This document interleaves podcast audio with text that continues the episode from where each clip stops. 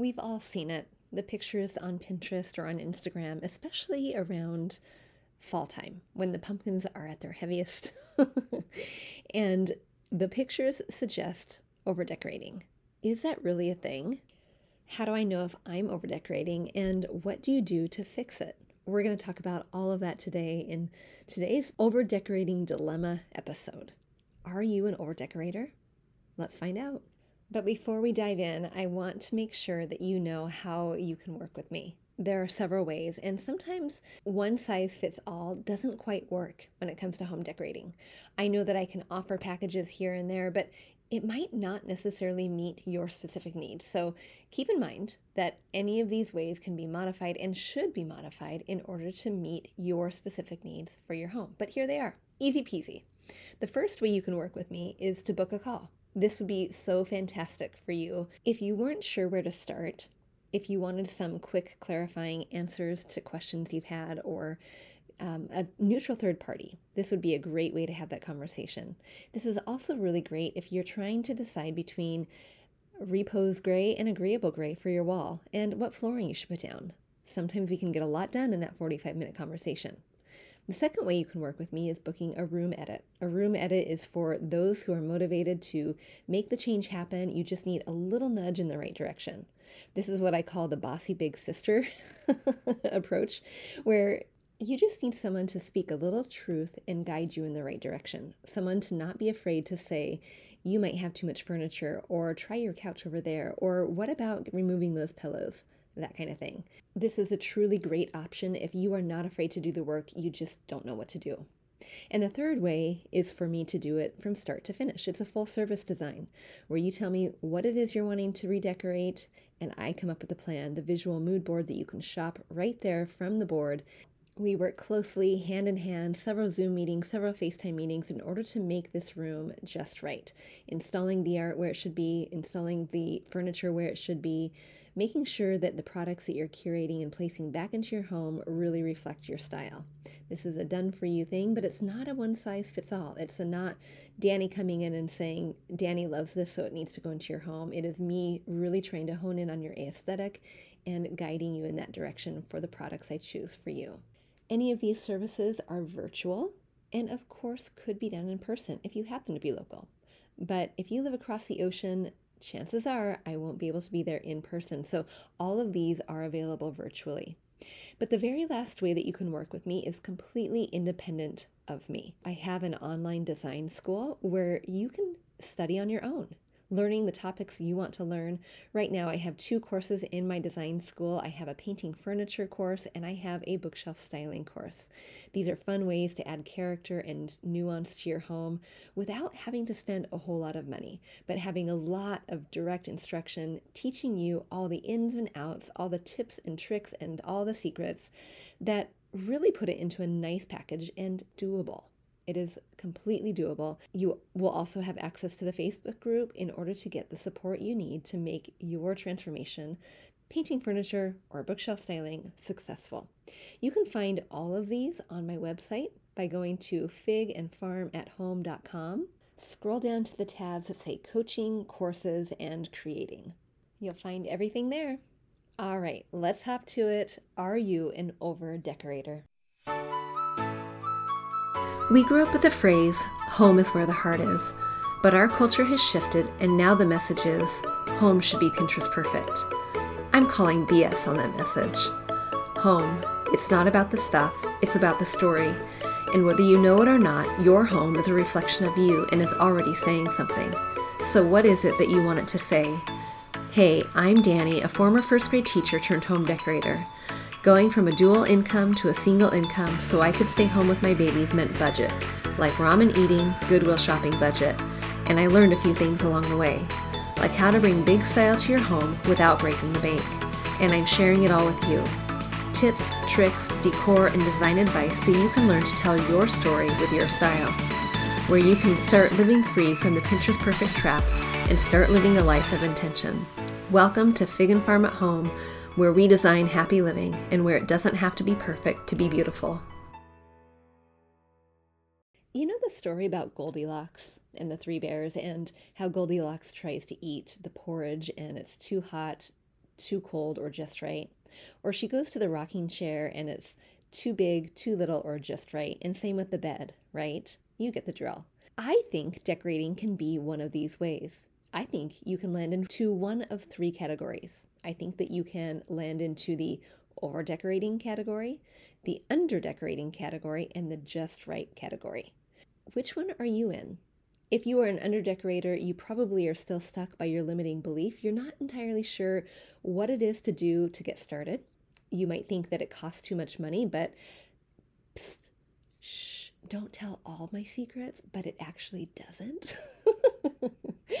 oh, this is the, my favorite one to dispel that myth. I love, I love, love, love when I can help someone get unstuck and let them know that, gosh, you know what? That didn't cost an arm and a leg like you thought it did. You did not have to give away your first child in order to get the room you want. we want to keep those babies, right? Okay, you might be an underdecorator too if you are someone who goes to uh, the the home decorating store. Maybe you go to Home Goods, Target, Pottery Barn, wherever you go, you find what you like, you bring it home, and you have absolutely no clue what to do with it. You are paralyzed. You're stuck one spot and you just don't know. And then you end up returning it. You also might be an underdecorator if you think, you know what? I am limited by the people I live with. My husband and I don't have the same style, so we're never going to agree, so why bother? Or I've got kids, which most of us do because we are busy moms. That's who I'm talking to. But those kids are dirty and messy, and it looks like you know what every time they walk through the room. So I'm not going to bother. That one to me is the most sad reason why anyone would not decorate. But beyond that, you might be an underdecorator if you just don't care or you just don't know where to start. Okay, I have something for you. If that is you and I am speaking your language right now, I want you to go grab the Back to Basics five day mini course. It is completely free. It is my gift to you. Now, I get it. I we are all busy. We are all doing all the things. We are making the dinner. We're planning the meals. We're t- planning the carpool. We're taking kids to school and soccer and all the things. And then, not to mention, we are wives or we are sisters or we are daughters, and we have obligations that way. And then, don't forget our job. I get it. We are all busy. So, these are five quick um, snippets of information that are delivered to you through your email for five days. That's it. And it is five minutes or less, you guys. I am so succinct in these. but they are power packed and you can really learn a lot if you just don't know where to start. It is called The Back to Basics, and you can grab that by going to this link bit.ly forward slash F and F, like fig and farm, B two, number two, B. That is a mouthful. I probably should rename that link, and it is going to be linked in the show notes for you. Okay, so that is for the under decorator. The Just Right decorator, hey, how are you? Pop into the Facebook group, contribute. We want to hear from you because you are an expert. You are someone who People come to you all the time. They ask you the questions. They want to know what you're doing to make your home look as fantastic as it is. And we want to hear from you. We want to hear what your advice is, what your suggestions are. We want to hear from you. So, your job is to pop into the Facebook group and join the community because more voices in this direction are better than one. So, you can find that at bit.ly forward slash design 101 group. Okay, the rest of the conversation is meant for you folks, you lovelies who are stuck in the over decorating dilemma. We are over decorators if we do any of these things. That's what we're going to talk about today. These five things could indicate if you are an over decorator. But you know what? I don't want to leave you hanging and I don't want to say, okay, these are the five things and bye.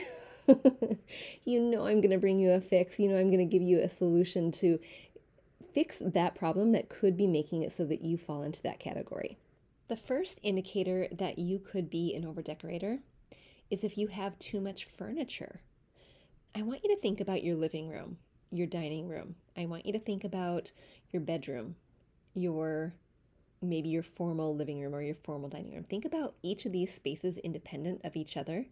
And I want you to think about the size of the furniture you have in your room as well as the amount of furniture you have in your room. You could be an overdecorator if you are trying to think, you know what, there's an empty corner and I am going to put that little bar cart right in that empty corner. Or that would be the perfect space to put in this little bookshelf that grandma gave to me and or you get the idea. Of course, you want the room that you're in to meet the needs that you have for the family that is using the room and the purpose you have intended for the room. So, if you are hosting game night all the time and you don't have a big enough table or enough seats in the dining room, that could be problematic. But if you are an over decorator, you might have too many. You might have several extra chairs hanging out in there. You might have very little walk room in that space that is one indication that you could be an overdecorator. Now, size in this case does matter. So I want you to visually now go to your living room. What kind of furniture do you have in your living room? And is it overstuffed? If it's overstuffed, that's okay. But sometimes overstuffed can act like two for one. Sometimes overstuffed can take up too much valuable floor real estate. And if it does, it can create the illusion that you have too much furniture and when you have that illusion, it boxes in and creates a heaviness to your room that looks like over decorating. So here's a rule of thumb you want to have about 36 inches in between things that you're going to walk around. So 36 inches between the dining room chair and the credenza, 36 inches between the couch and the armchair. 36 inches allows you walk room. It allows space. And if you have little toddlers around, you're going to be thankful for the 36 inches. So, what can you do if you have too much furniture? I want you to think about editing some of it out. It doesn't mean that you have to load up the trailer and take it to Goodwill or take it to the dump. It can mean a matter of moving something to another another room. But my guess is most of you land in that space of I don't know if I have too much furniture or not. So, how do I figure out if I have too much furniture? Okay, this is where you can do a couple things. One is take a picture. When you look at your room through the lens of a camera, lots of things pop out to you. And if you are not able to see any negative space within your room, by the way, this is a term we're going to come back to over and over in this conversation. If you're not able to see any negative space in your room, you probably have too much furniture. Get out your tape measure and I want you to literally measure how much space do you have between your couch and your armchair, your dining room table and your credenza. How much space do you have? And do you have that recommended 36 inches ish? Do you have that? One of the other things that you can do is a little bit more laborious, but it's well worth it. Take out any extraneous pieces of furniture that you might be able to and see what you think without it in the space. For example, going back to that bar cart that we talked about earlier in the dining room, if you have the table and you think, oh, there's a spare corner, let me put that bar cart in. You've done the tape measure test, you have taken a picture, and it might look a little clunky in the picture.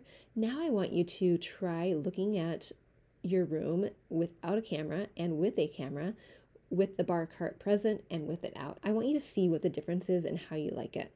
Does it look like too much? Does it look like it is kind of a floating piece, an extra piece?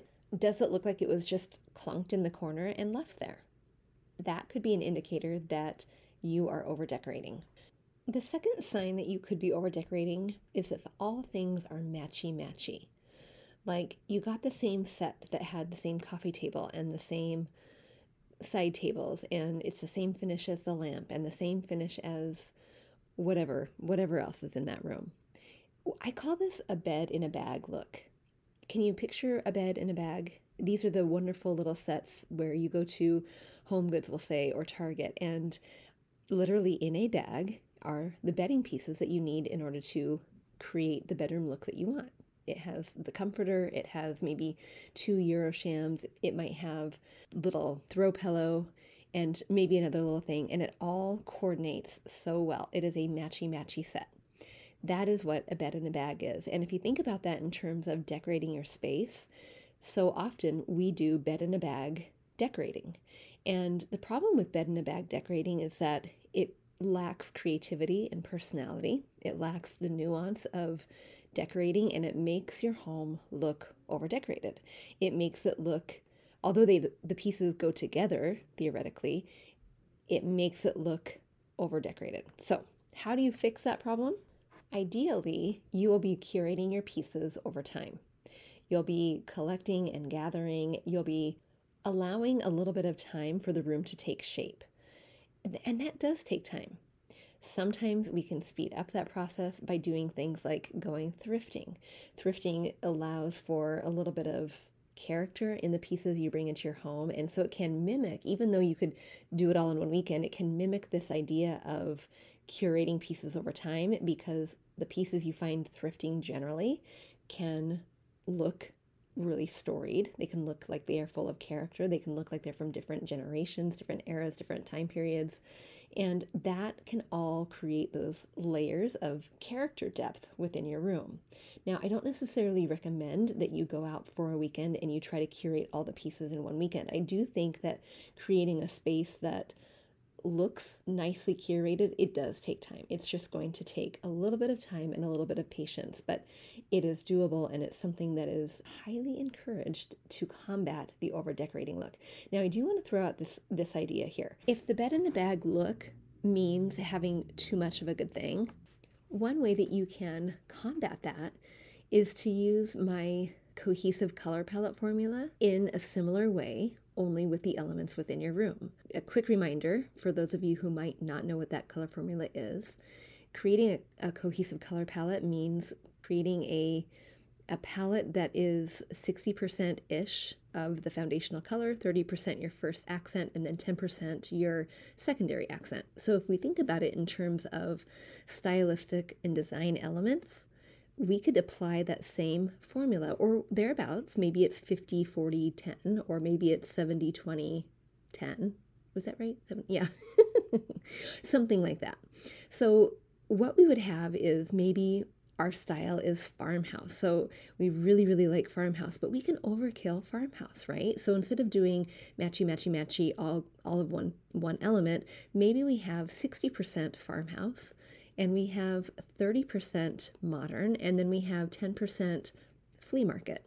I'm making it up. I don't really know what that could look like, but you can you can see how if we apply generalities to style, the color formula formula to a style, or we apply it to finishes like wood tones or even metals, that can help us to create a look that is not so bed in a bag, matchy matchy, too much of a good thing. The third sign that you could be overdecorating is having too many layers. A lot like having too much of a good thing, but not necessarily always the same element. So, for example, if you imagine the pictures that start creeping up in September and October on Instagram, you start seeing them take traction on Pinterest. These are the front porches that are layered and layered and layered with pumpkins and candles and branches, and these are the mantles that look the same. There are so many layers that you can barely see the mantle or the front porch or the chair that's on the front porch. The, and some of the images can be very beautiful, but realistically speaking, when you start walking into that space or when you start looking in that space, it can look and feel over decorated. And it's not just fall time. This can happen any time of the year. It can happen any season you're decorating for, but it generally happens on flat surfaces. This idea of layering can look like more is more and more is better. Now, if you have been hanging around with me for a while, you know that I actually think layers are a very good thing. Layers create texture and depth. They add a nuance to your design that is like 3D, and you want that 3D appearance. You don't want it to be flat, especially if you're decorating on a flat surface. And sometimes, especially with flat surfaces and too many layers on a flat surface, it can look almost like you're merchandising the area, which is very different than decorating. So if you think about a store and you think about the way that they display their wares, their merchandise, that is called merchandising. And there is a strategy to that in order to make it so that there's lots to look at if you're shopping. You want to have your shelves full, but that is very opposite of what you want in your own home. So we don't want to merchandise our home. We don't want to have too many layers, and we definitely don't want it to look like we took all of our fall stuff and laid it out on the mantle. So what I want you to think about here in order to fix that is to think about uh, making sure that you honor negative space. Now, in art terms, negative space is the space surrounding the focal point, the space surrounding the object.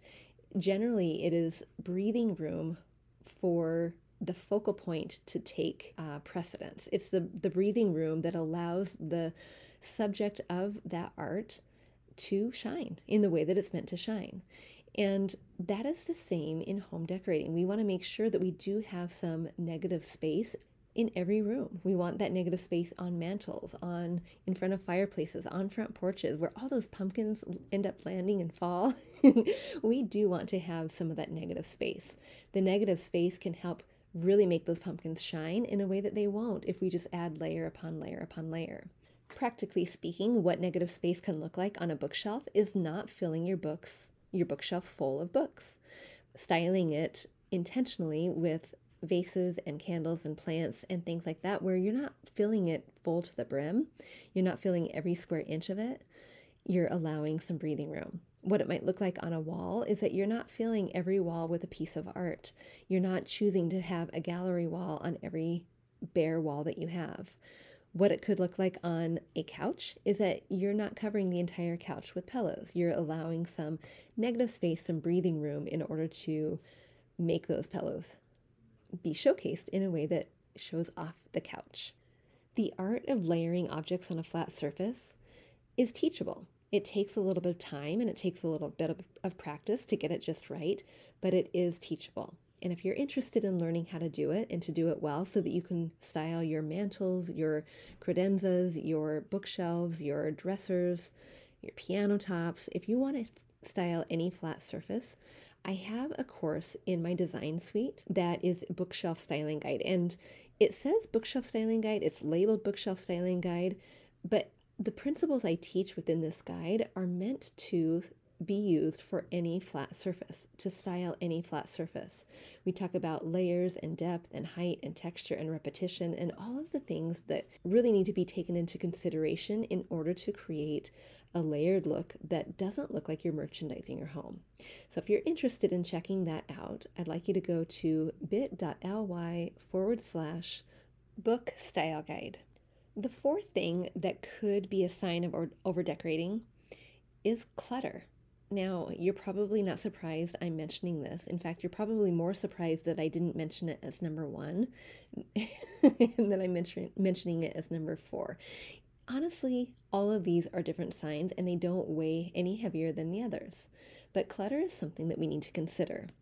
If you live in a home that, that admittedly has too much clutter, it could look like clutter very similarly to the layered pumpkin look the layered mantle look, the overlayered, the merchandised look.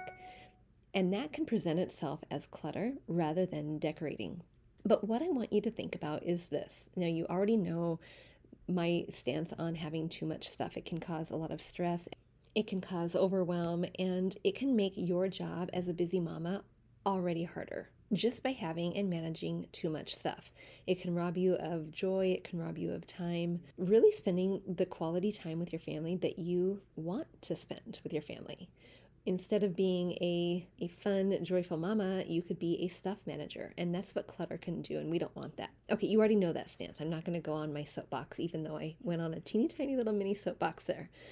But what I want you to think about is that clutter begets clutter what that means is if you have, let's say we have that merchandised pumpkin mantly look going where we have the garland and we have the candles and we have the books and we have the pumpkins and we have the can did I already say candles? We have all the things on there. We have the hay we have the pampas grass we have the all the things. If that is the look that we're already having the cluttered over decorated look that we're already having in one area because there's no negative space there what that can be is like a clutter magnet, and more clutter can accumulate in and around that area, even though there might not be any physical space left on that mantle.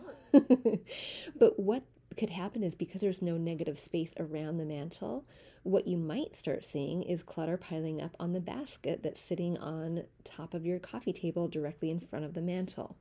You might start noticing that the things that are should be being put away at the end of the day are actually accumulating on the couch in front of that cluttered mantle rather than being put away.